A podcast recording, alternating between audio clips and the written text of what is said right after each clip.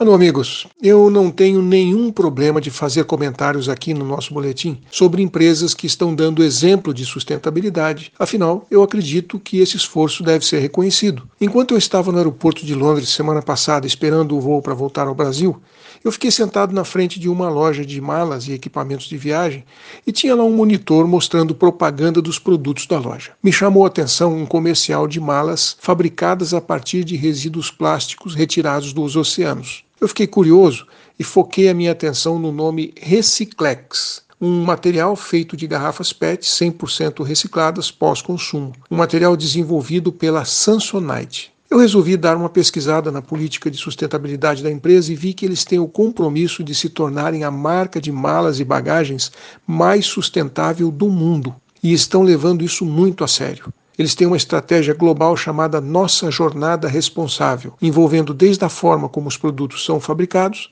até o tempo de vida útil. Eles têm preocupação na redução do seu impacto ambiental no planeta e no aumento do impacto social positivo em colaboradores, clientes, parceiros e na comunidade. A mais nova linha de produtos chamada Proxys além de usar somente matéria-prima reciclada e de aumentar a garantia para 10 anos, também dá direito de acesso a uma rede de 200 lojas de reparos em 65 países para consertar as malas danificadas acidentalmente. Ou seja, eles estão fabricando produtos para durar muito, para serem usados por um longo tempo totalmente alinhados com o ODS 12. Criaram ainda um sistema de coleta, reciclagem e destinação das malas a partir de 5 anos de uso até 20 anos. Ou seja, se você quiser descartar sua mala quebrada ou que você não vai usar mais, a Samsonite vai buscar na sua casa, sem custo, e garante a sua reutilização como matéria-prima